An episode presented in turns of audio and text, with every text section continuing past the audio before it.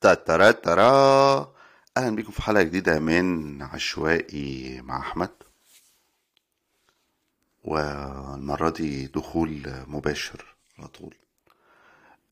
وقفنا في الحلقه السابقه حوالين اللي هي كانت عنوانها رجال حول منيرة المهدية. وقفنا حوالين تقريبا سنه 25، وشفنا مرحله من ثوره 19 والصعود والأغاني الوطنية والأغاني الترفيهية والمسرح.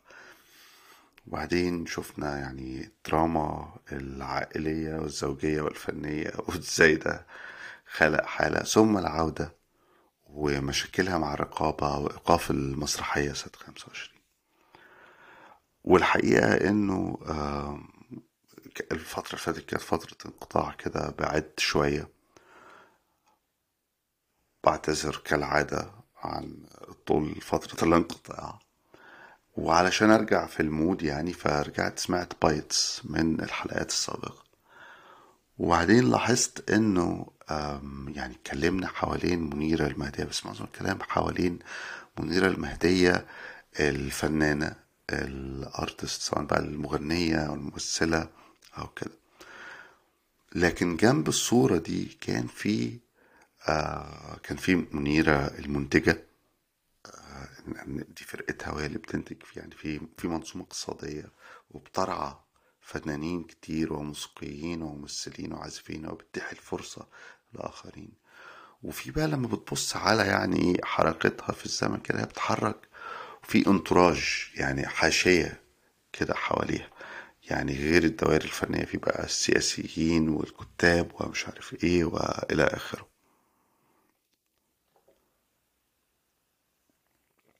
عفوا.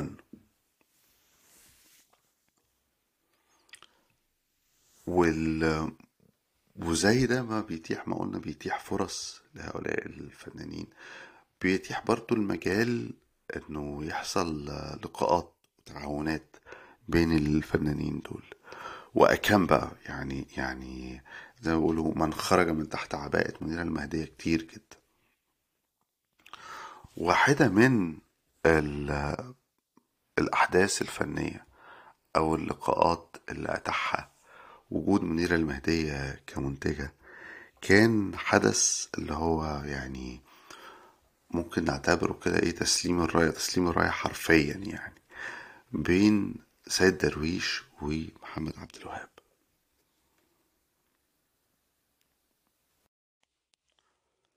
اللي حصل طبعا إنه طبعا اللقاء مقصورش اللي هو اللقاء الفعلي، يعني هما عرفوا كل الحكايات، يعني بتقول انه عرفوا بعض بره سياقات منيرة او حتى بسياقات منيرة، هنشوف دلوقتي.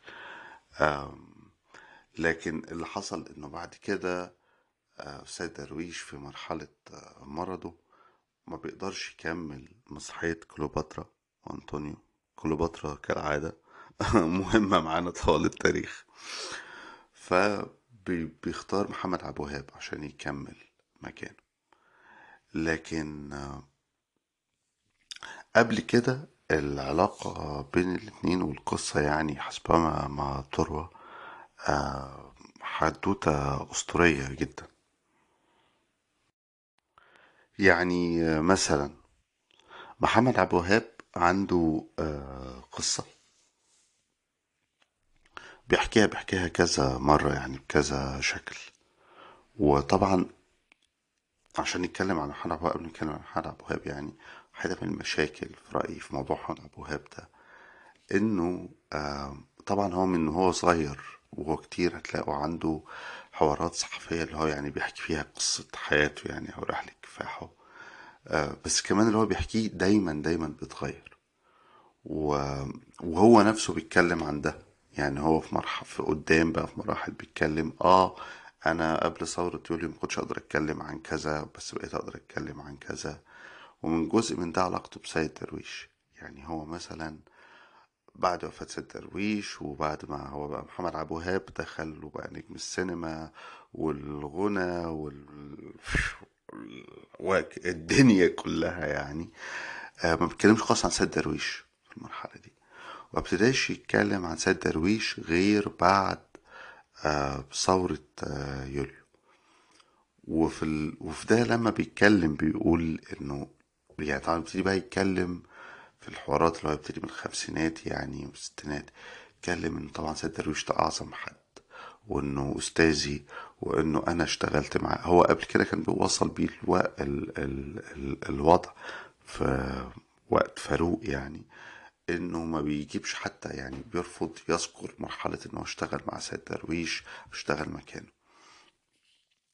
وبقول ان انا كنت مضطر اعمل كده لانه انتوا عارفين يعني سيد درويش كان بعد كده انتيمو يعني برضو شلته او مجموعته بيرم التونسي وبديع ويونس وسيد نفسه كانوا معارضين للملك احمد فؤاد ابو فاروق، وبتستمر معارضة بعضهم لبعض كده. يعني انه بيرم كتب القصيدة دي اللي فيها تناول لأم فاروق تقريبا، فكان في مطاردة لبيرم واتنفى ومش عارف ايه والقصة دي. فهو محمد عبد الوهاب كان شايف انه مش عايز يربط نفسه بالشلة دي وبهذا التيار اللي هم بقى يعني دول الثوريين زي ما بيقولوا،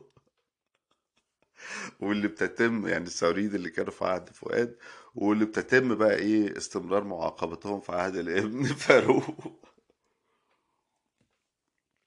فهو كان بيحاول ينفع نفسه ارتباطه بيهم بانه يعني ما يجيبش سيرة علاقته بسيد درويش. لكن بيبتدي بعد الثورة حتى هو اللي بيقود حملة إعادة تنصيب سيد درويش يعني، وهو اللي يطلق الجمل أو العبارات اللي بعد كده كل الكتابات والشغل هيبقى بيرددها عن سيد درويش. لكن المهم يعني هو بيحكي بقى عن لقائه بسيد درويش وإنه ده حصل يعني وهو في مرحلة حتى تحت 20 تقريبا. وبيقول إنه يعني كان حد مديله معاد في مكان والحد ده ما جاش، فهو سمع انه سيد درويش بيغني بيعمل مصر، كان في مسرحيه جنبه في مسرح بريطانيا، مسرح بريطانيا في شارع الألفي، ما عنديش اي فكره الحقيقه ده ممكن يبقى يكون ايه دلوقتي، بس عادي ممكن يكون اريزونا ولا في مكان اي حاجه من الحاجات دي. فبيقول انه يعني كان في مسرحية شهرزاد في مسرح بريطانيا في شارع الألفي، وهو دخل وسمع في المسرحية دي سيد درويش بيغني أنا المصري كريم العنصرين. فدايما الجملة اللي بيكررها يعني في الحوارات يقولك جريت من نفسي بلا وعي لأهرب من نفسي لأخرج من جلدي، واكتشفت أن الفنان الذي فيه بذرة التطور يمكن أن يخلق من القديم جديدا، واكتشفت الفارق بين الفن الذي أدرسه في المعهد والضوء الجديد الذي أتى به سيد درويش. طبعا هو هنا محمد عبد الوهاب في الوقت ده كان بيدرس في المعهد، وازاي بقى راح المعهد دي قصة تانية برضه مسلية هنقولها. كان بيدرس في المعهد وبيدرس مزيكا، رغم ان هو كان جاي من يعني اشتغل مع فرقة فؤاد وفوزي فؤاد الكزيرلي تمام وهو صغير، لكن حصل ظروف ودخل المعهد وتغير مساره. وراجل بيدرس معهد بيدرس بقى ايه مع صفر علي والمدرسين بتوع المعهد وقتها، واللي هو ما كانش اسمه معهد الموسيقى العربية، كان اسمه المعهد الملكي أو معهد الاتحاد، ممكن حد يعني يبقى صحح لي أو لو حد عارف. أنا دايما بشوف المعهد الملكي ومعهد الاتحاد ده وقتها معهد الموسيقى العربية، ومبقاش عارف هل هما حاجة واحدة ولا حاجتين مختلفتين.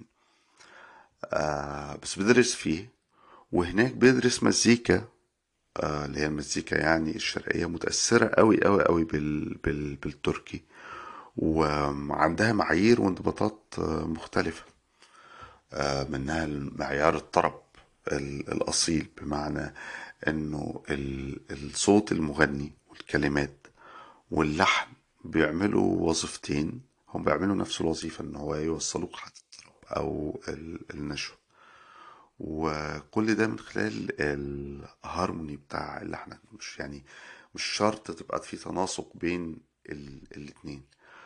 وسيد درويش طبعا هو جزء من او الثورة بتاعته، الثورة التعبيرية وهنا انا بقتبس من كلام دكتور فيكتور سحاب عنه في كتابه السبعة العظماء.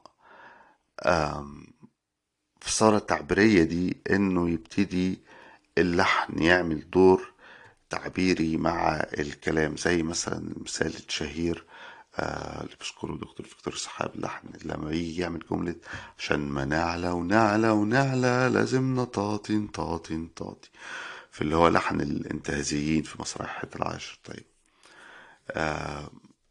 فبتشوف المزيكا هو بيعلى التعبير ده. تمام، قبل كده كانش اللحن، لو هتلحن دي عادي ممكن تعمل بشكل تاني خالص، المهم انها توصل حالة للطربية مش بتعبر عن المعنى. ومحمد عبد الوهاب بيتكلم عن اللقاء ده ازاي، انه كان زي ما قال قرينا الكلام، راجل عايز يخرج من جلده، يتحرر من الحصار المحد وهذه الدراسة، لكن انطلق بقى اتوحش زي الراجل ده. والحقيقة انا عايز أشير لكتاب دكتور فيكتور سحاب السبع العظماء في الموسيقى العربية، وتحية خاصة للصديق العزيز محب جميل. ولو حد مهتم بالمواضيع بتاعت الحلقات منيرة المهدية وعايز يدور على مصادر أو مراجع ويقرأ أكتر عن الفترة دي، برشح له طبعا كل كتب محب جميل. وهو محب طبعا شاعر وصحفي ثقافي، بس كمان خد قرار كده من، والحقيقة دايما بنظر لقراره ده بحب شديد جدا وبحب جدا كتابته. خد قرار من كذا سنة انه وهب بقى الراجل حياته للمرحلة دي من تاريخ المزيكا،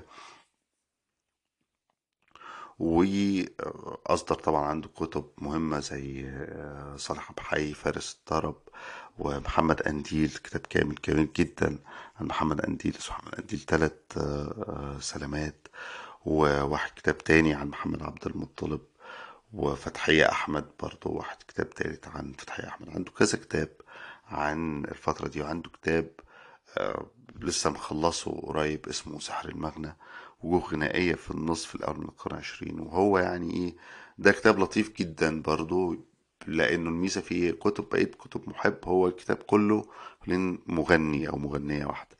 الكتاب ده لأنه هو مقالات متفرقة، في كل مقال مخصص لشخصية، وفيهم الحقيقة فنانين اللي هو عارف اسمه، سمعت له أغنية مثلا، وفي فنانين تانيين ما عرفش خالص، في أساطير شفت منه شخصيات وأصوات قديمة مبهرة جدا. فمحب هو اللي اهداني مؤخرا كتاب فيكتور سحاب ده، والحقيقة الكتاب ممتع جدا. وغير الجزء السرد البيوغرافي، شرحه للمزيكا والتأثيرات والمقاربات اللي هو بيعملها في منتهى البساطة والشياكة والمتعة، ويفتح لك عالم آخر. تبتدي فجأة تسمع الأغاني دي من ساعة الحقيقة وأنا بقرأ الفترة اللي فاتت، عشان تعرفوا الغيبة دي احنا كنا بنلعب، احنا بقى بناخدكم جد، نرجع تاني بقى نقرأ مراجع وندور في حاجات جديدة وبتاع. بس من قريت الفترة اللي فاتت كذا حاجة ومقالات، كتاب دكتور سحاب ده رهيب جدا. بس نرجع لموضوعنا، وزي ما اتكلمنا كنا بنتكلم حوالين سيد عبد الوهاب، خطاها شوية ورحنا بعيد عن منيرة، واحتمال الحلقات تروح بعيد عن منيرة. فاصل ونواصل. تترا ترا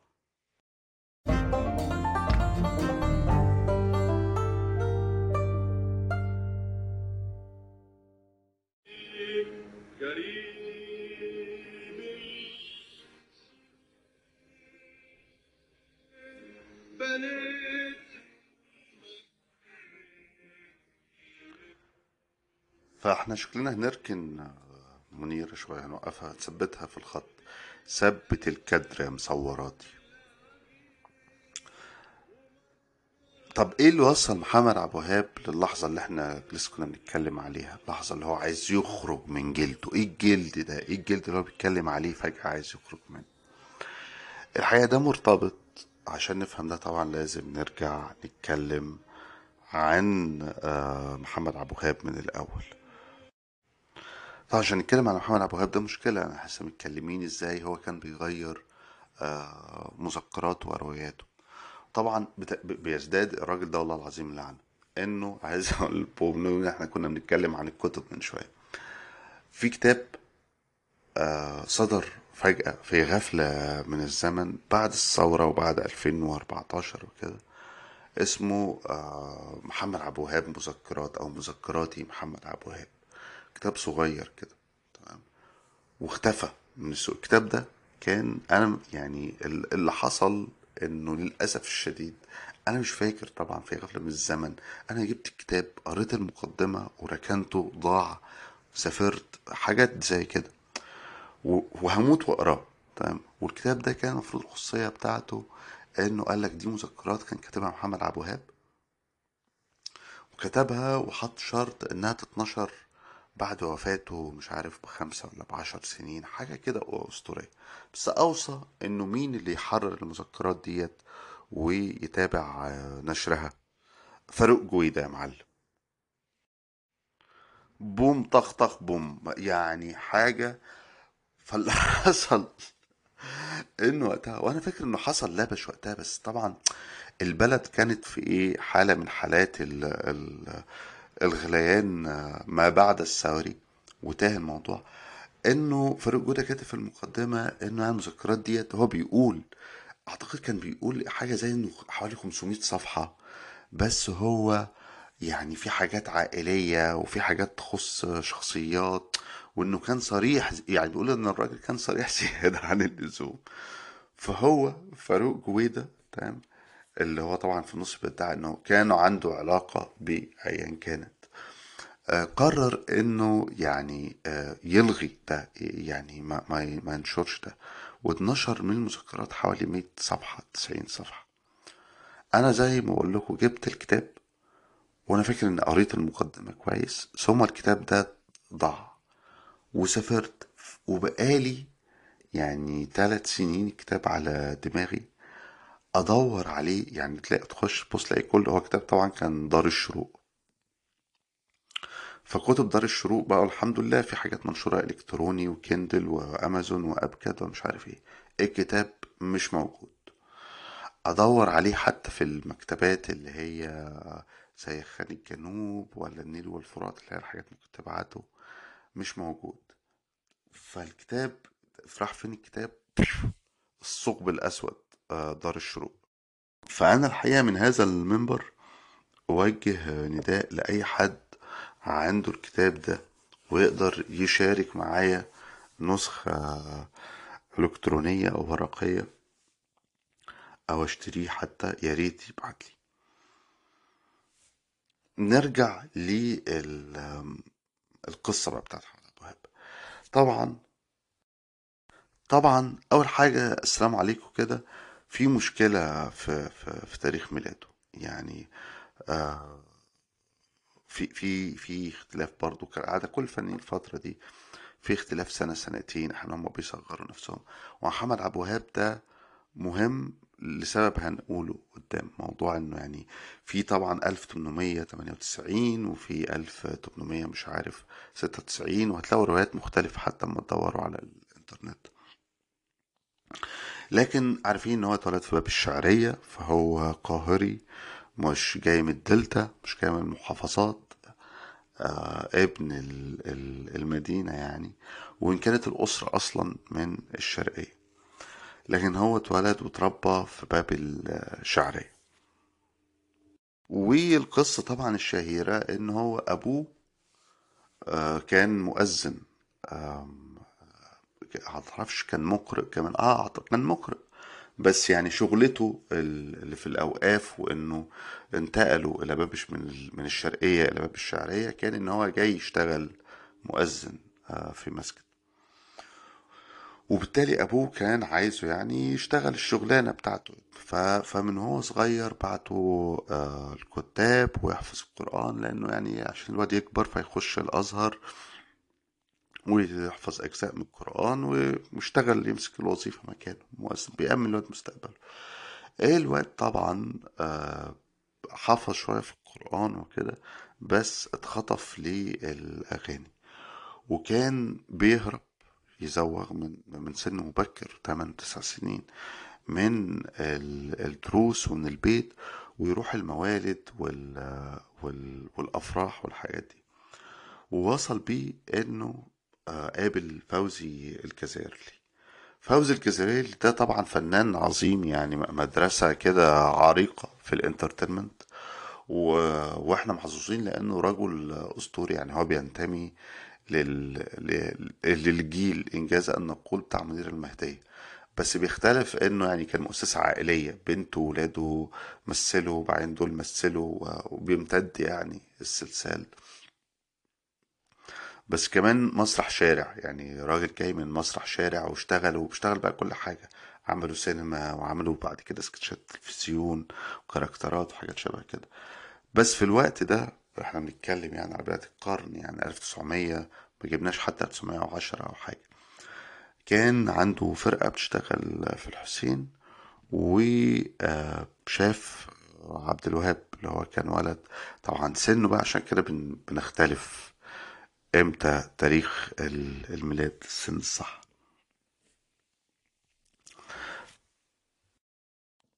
وعمل اتفاق مع فوزي الكزيرلي، يعني راح غنى طفل فقال له ايه ده صوتك حلو، فعمل معاه اتفاق انه هيغني مقابل استنوا كده نبص بتاع مقابل 5 قروش في الليل. بس هو كان خايف من عيلته طبعا ما كانتش راضية عن هذا بتاعه، كان في مشاكل دايما. فعمل لنفسه اسم مستعار اللي هو كان محمد البغدادي، وابتدى يغني متخفيا، بيلبس يعني بيغير شكله كده عشان كمان يبين ان هو اكبر في السن ويغني. طبعا الاسرة عرفت وراحوا وجابوه وطردوه من الفرقة وضربوه والى اخره القصة دي. عمل ايه بعدها؟ قام هرب لهم من البيت، يعني ساب البيت والقاهرة كلها وراح هرب مع فرقة سيرك وطلع على دمنهور. وهناك طبعا انت بتشتغل بقى فجأة، هو فاكر انه يعني فنان. فاللي حصل السيرك طبعا احنا على طريق وبنتنقل وكل واحد بيشتغل كل الشغلانات، فبيطلب منه مش عارف يعني بيطلب منه انه يعني اعتقد كان يعني حاجه غير شغلته، يعني هو فاكر انه مغني، فهو بيطلبوا منه انه ينضف يربط ياكل الحيوانات او حاجه شبه كده، فبيرفض فبيطردوه طبعا من السيرك. فبيرجع يعني زي ما بيقولوا بخفي حنين مذلول لاسرته. بس خلاص يعني الأسرة بتبقى شايفة انه يعني ده الواد ده مستبيع للآخر، فبيبتدوا يسمحوا له انه يغني تحت يعني اشرافه. فبيبتدي انه بيبتدوا يغني، وبعدين بقى العقد التاني انه هيغني يعني شوفوا من 5 قروش فرقة سيرك، انه هيغني 3 ب3 جنيه في الشهر، في رقم ده كبير جدا طبعا وقتها، مع فرقة فين في مسرح برينطانيا اللي هو بعد كده هيقابل فيه سيد درويش، مع فرقة اسمها عبد الرحمن، فرقة بتاعت واحد اسمه عبد الرحمن رشدي. طبعا القصة بقى الأسطورية، التحول بقى الدراماتيكي المهم جدا في حياة محمد عبد الوهاب، ان يعني بتقال الأسطورة. وهنا انا بنقل برضو من كتاب دكتور فيكتور سحاب، بس كمان هو نفسه بينقل بيقول ويروي عبد الوهاب في برنامج آخر لقصة حياته. تمام، يعني عمل كذا برنامج كل شوية يبعت لإذاعة القاهرة ويحكي لهم قصة حياته.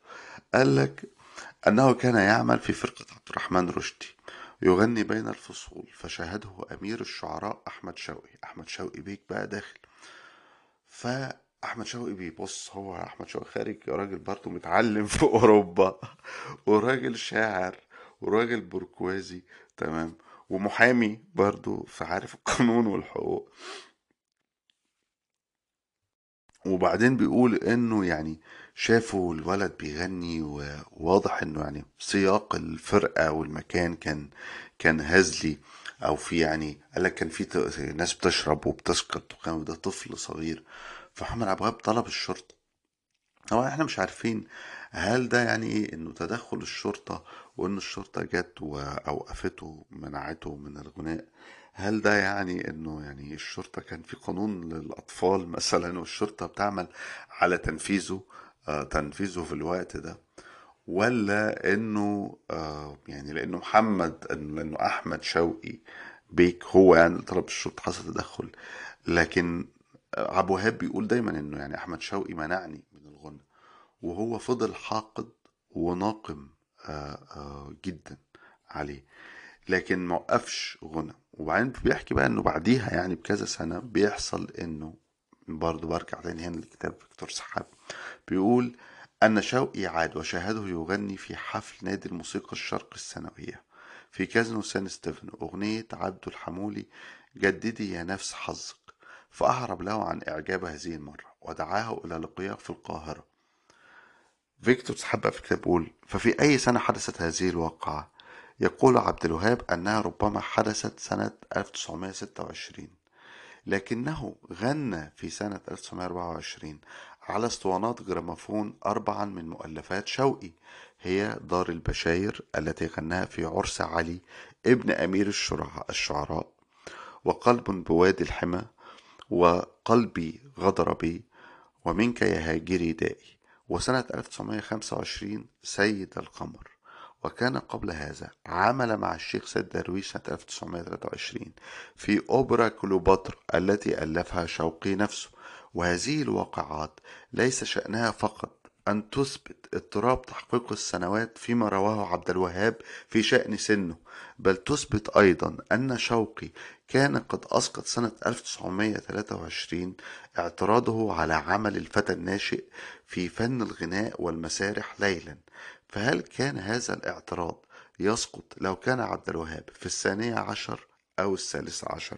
يعني أنا اضطريت أقرأ لكم الفقرة دي من كتاب دكتور فيكتور سحاب عشان أوري لكم قد ايه كم التصنيع في سيرة محمد عبد الوهاب، يعني قد ايه الراجل ده اسطوري ان هو خلق شبكة من تعدد الروايات مش عايز اقول الاكاذيب، لان يعني انا عندي وجهة نظر انه الفنان حر في انه يخلق يعني صورته او تصوره، بس ازاي انه ده تعارضه مع كل حاجه، مع تاريخه. يعني زي ما نشوف الدكتور فيكتور بيقول انه هو بيقول انه انا يعني قابلت احمد شوقي ده سنه 24 او سنه 26.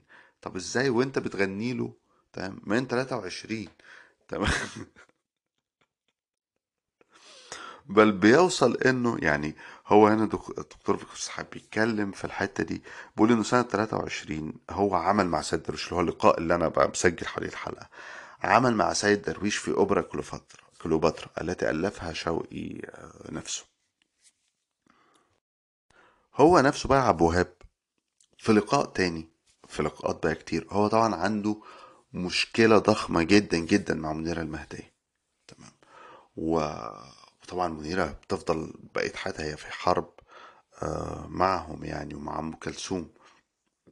وعشان كده لما تدوروا دايما في الارشيف على الانترنت على صور منيرة المهدية، من اول الصور اللي بتطلع لك صور عبد الحليم حافظ بيزورها، ودي زيارة شهيرة جدا كانت تأتي في اطار الكيد الفلاحي بين الثلاثة يعني. لكن ايا كان محمد عبد الوهاب بيحكي دايما بقى حدوته، يعني حدوته اللي بيكررها دايما حوالين علاقته مع منيرة المهدية، فيقول انه سيد درويش قال له تكمل مكاني في مسرحية كليوباترا، وهو كان متردد خايف جدا، فراح لأحمد شوقي تمام، سأله قال له انا معروض عليا اغني مع منيره وبتاع. قال له طب وانت خايف ليه؟ قال له يعني انه اولا الناس هتقارن بيني وبين سيد درويش، انه خايف افشل اكون قل، انه خايف انه ما يكونش ده الاتجاه، لانه زي ما احنا اتكلمنا انه وقتها خلاص الدنيا بتشفت وفي طبقه جديده ومسرح جديد وشغل جديد، وشغلي كمان بيتوجه للطبقه اللي جاي منها محمد عبد الوهاب. فبيقول له ان انا خايف يعني اخد التجربه دي. فشوقي بيقول له جمله يعني خش، واذا فشلت هيقولوا فشل، مع منيره المهديه مع اسم كبير، واذا نجحت تبقى يعني نجاح مضاعف والى اخره. هرجع للقطه دي، ومعلش سامحوني الحلقه دي احنا بنعمل قفزات، بس احنا بنعمل القفزات دي زي ما قلت لكم لان هو محمد عبد الوهاب عنكبوتي تمام، فما ينفعش تحكي سيرته بالخط الزمني كده زي منيرة المهدية. المهم انه القصه بقى اللي انا لسه كنت بقراها لكم عند فيكتور سحاب حوالين ازاي شوقي تدخل ومنعه من الغنى وبعدين رجعه تاني، بيحصل فيها ان هو لما بيحصل اللقاء بينه وبين عبد الوهاب، هو حتى الان ولد موهوب، ما اكثر الموهوبين، عنده اذن جبارة وعنده صوت، يعني هناك من اقدر يتحدث عن صوته وشغله.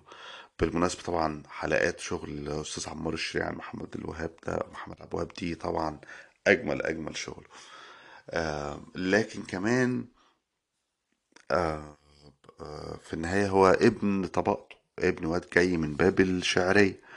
وفجأة لقائه مع أحمد شوقي أمير الشعراء اللي جاي من فوق بقى، اللي جاي من قمة الهرم الإبداعي والسياسي والهيرارقية الطبقية يعني في مصر، فبيقوله لا أنت لازم تروح المعهد، وبيزقه في موضوع المعهد، وبيخش هو المرحلة بقى بتاعة المعهد دي، بيحكي يعني دي المرحلة اللي هي وقت ثورة 19. وفي حاجة من الحاجات الطريفة يعني برضه هتلاقوها في فيكتور سحاب، طبعا هو الدكتور بيحكي يعني انه هو حكى الحدوتة دي مرتين مثلا تمام، وما بيجيب سيرتها بعد كده ومفيش دليل عليها، ان بيحكي ان هو سنة في ثورة 19، ان هو شارك في ثورة 19 محمد عبد الوهاب. القصة دي طبعا انا لسه كمان مكتشفها مؤخرا وانا بقرا في تحضير الحلقات وهلكت يعني بالضحك. فبيحكي انه في ثورة 19 اشترك مع 2 زملائه في ضرب ضابط انجليزي تمام، اصطادوا عسكري او بتاعه وضربوه. وفي رواية تانية وصل بيها لك انه ضربناه وقتلناه كبار. وواضح انه يعني لما بقى قعدت وانا بدور برضه ببص على الحوارات اللي هو ذكرها دكتور فيكتور، وبروح ولقيت مصادر تانية، وهو كان بيستمتع جدا. وفي هتلاقوا على يوتيوب لقاءات في التلفزيون معاه، او حتى لقاءات اذاعيه مرفوعه على يوتيوب، او حتى على موقع ارقام الانترنت له. فهو واضح ان هو لما بيحكي بقى في قصتي بيتجلى في لحظات كده، عارف انت ايه تجلى، فيجرفوا الحماس او تداعي الذكريات او حلاوه الصوره. المهم ماشي، قتل ضابط انجليزي، اشترك في قتل ضابط انجليزي. بس كمان بيحكي انه الفتره دي هو اللي حصل الثوره، اللقاء مع سيد درويش زي ما قلنا، ومسرح بريطانيا تمام. وبعد اللقاء ده مع سيد درويش طبعا بيحصل بقى ايه، هو في المعهد عنده علاقة مع أحمد شوقي، العلاقة دي درجة علاقة أستاذية وتلمذة، يعني شوقي واخده معاه بيدخله، طبعا بيفتح له بقى عالم الطبقات دي. ففجأة بيتغير فكره عن المزيكا والجمهور اللي هو بيغنيله. هو كان واحد حتى الآن الجمهور اللي هو بيشوفه أو بيتعامل معاه هو الجمهور اللي بيشافه في السيرك، في الموالد، في الأفراح، في الحفلات الموسيقية المتوسطة. فجأة بيغني في فرح ابن أحمد شوقي، فعندك أمراء جايين من تركيا ومصر والسلطان من جهاز جايب السلطنة بيبتدي ياخدوا معاه في رحلات، وبتدي نجمه بيعلى. يعني شغله بقى بيبتدي يصنع تميزه، فبيحصل اللقاء. طبعا في لقاءات متعددة بتحصل، تقعد احنا بنجمعه بين سيد درويش، وسيد درويش بيشتغل مع منيرة المهدية، بيطلب منه انه يجي يكمل مكانه، وبيكمل فعلا مكانه. طبعا اللي بيحصل بقى ايه، انه في قصص مختلفة، وانا هقفل هنا يعني هحكي القصص المختلفة دي. بتقول انه يعني حصل خلافات، احيانا يقال ان الخلافات دي انه منيرة المهدية، خلافات على الفلوس، احيانا يقول ان منيرة المهدية حست انه نجمه بيعلى وبيخطف الاضواء منها فغارت منه. هو في واحدة برضو من اللقاءات بيحكي انه هربت منها، هربت بجلدي منها. واضح انه بيحب موضوع تعبير هربت من جلدي او بجلدي ده، هرب من جلده منها. انه حصل خناقة بينهم، حصلت على المسرح، هو بيغني والجمهور ابتدى ينفعل مع صوته وادائه. ومنيرة واضح كل يعني بتبتدي من العشرينات، واحنا اتكلمنا برضه في الحلقات اللي فاتت عن ده، انه بتبتدي تعوض تأثيرات الزمن على صوتها بالأداءات المسرحية، بالتركيز على الأداء.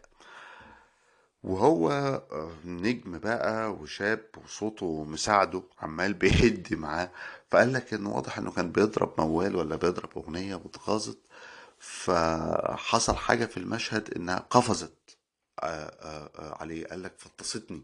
طبعا هو مشهد وقع على الارض وهي قعدت عليه، عبد الوهاب بيقول انها قعدت على مراوح صدره فهو حس بالاختناق. قال لك انه يعني المشهد كان فيه مشهد يعني حس بالاختناق وانها هتموته، انها قررت انها تموته. فقال لك فجري هربت، حتى ما سالش على الفلوس وبتاع. وحصل الانفصال ما بينهم والقطيعه. يعني بتلاقي بقى بتبتدي الحرب القادمه في حياة منير المهدية، واللي بتنتهي يعني بقرارها انه هذا الزمن لم يعد زمني، وانتهى انا زمني. شكرا لكم، ونلتقي في حلقة قادمة. تترا ترا.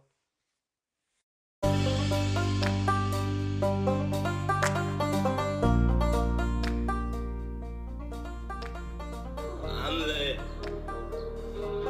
بوس بوس، الحضن الحضن، مشتاق، شو، ود، ول، حلو من طرف أخوك الليمبي، رايك بقى؟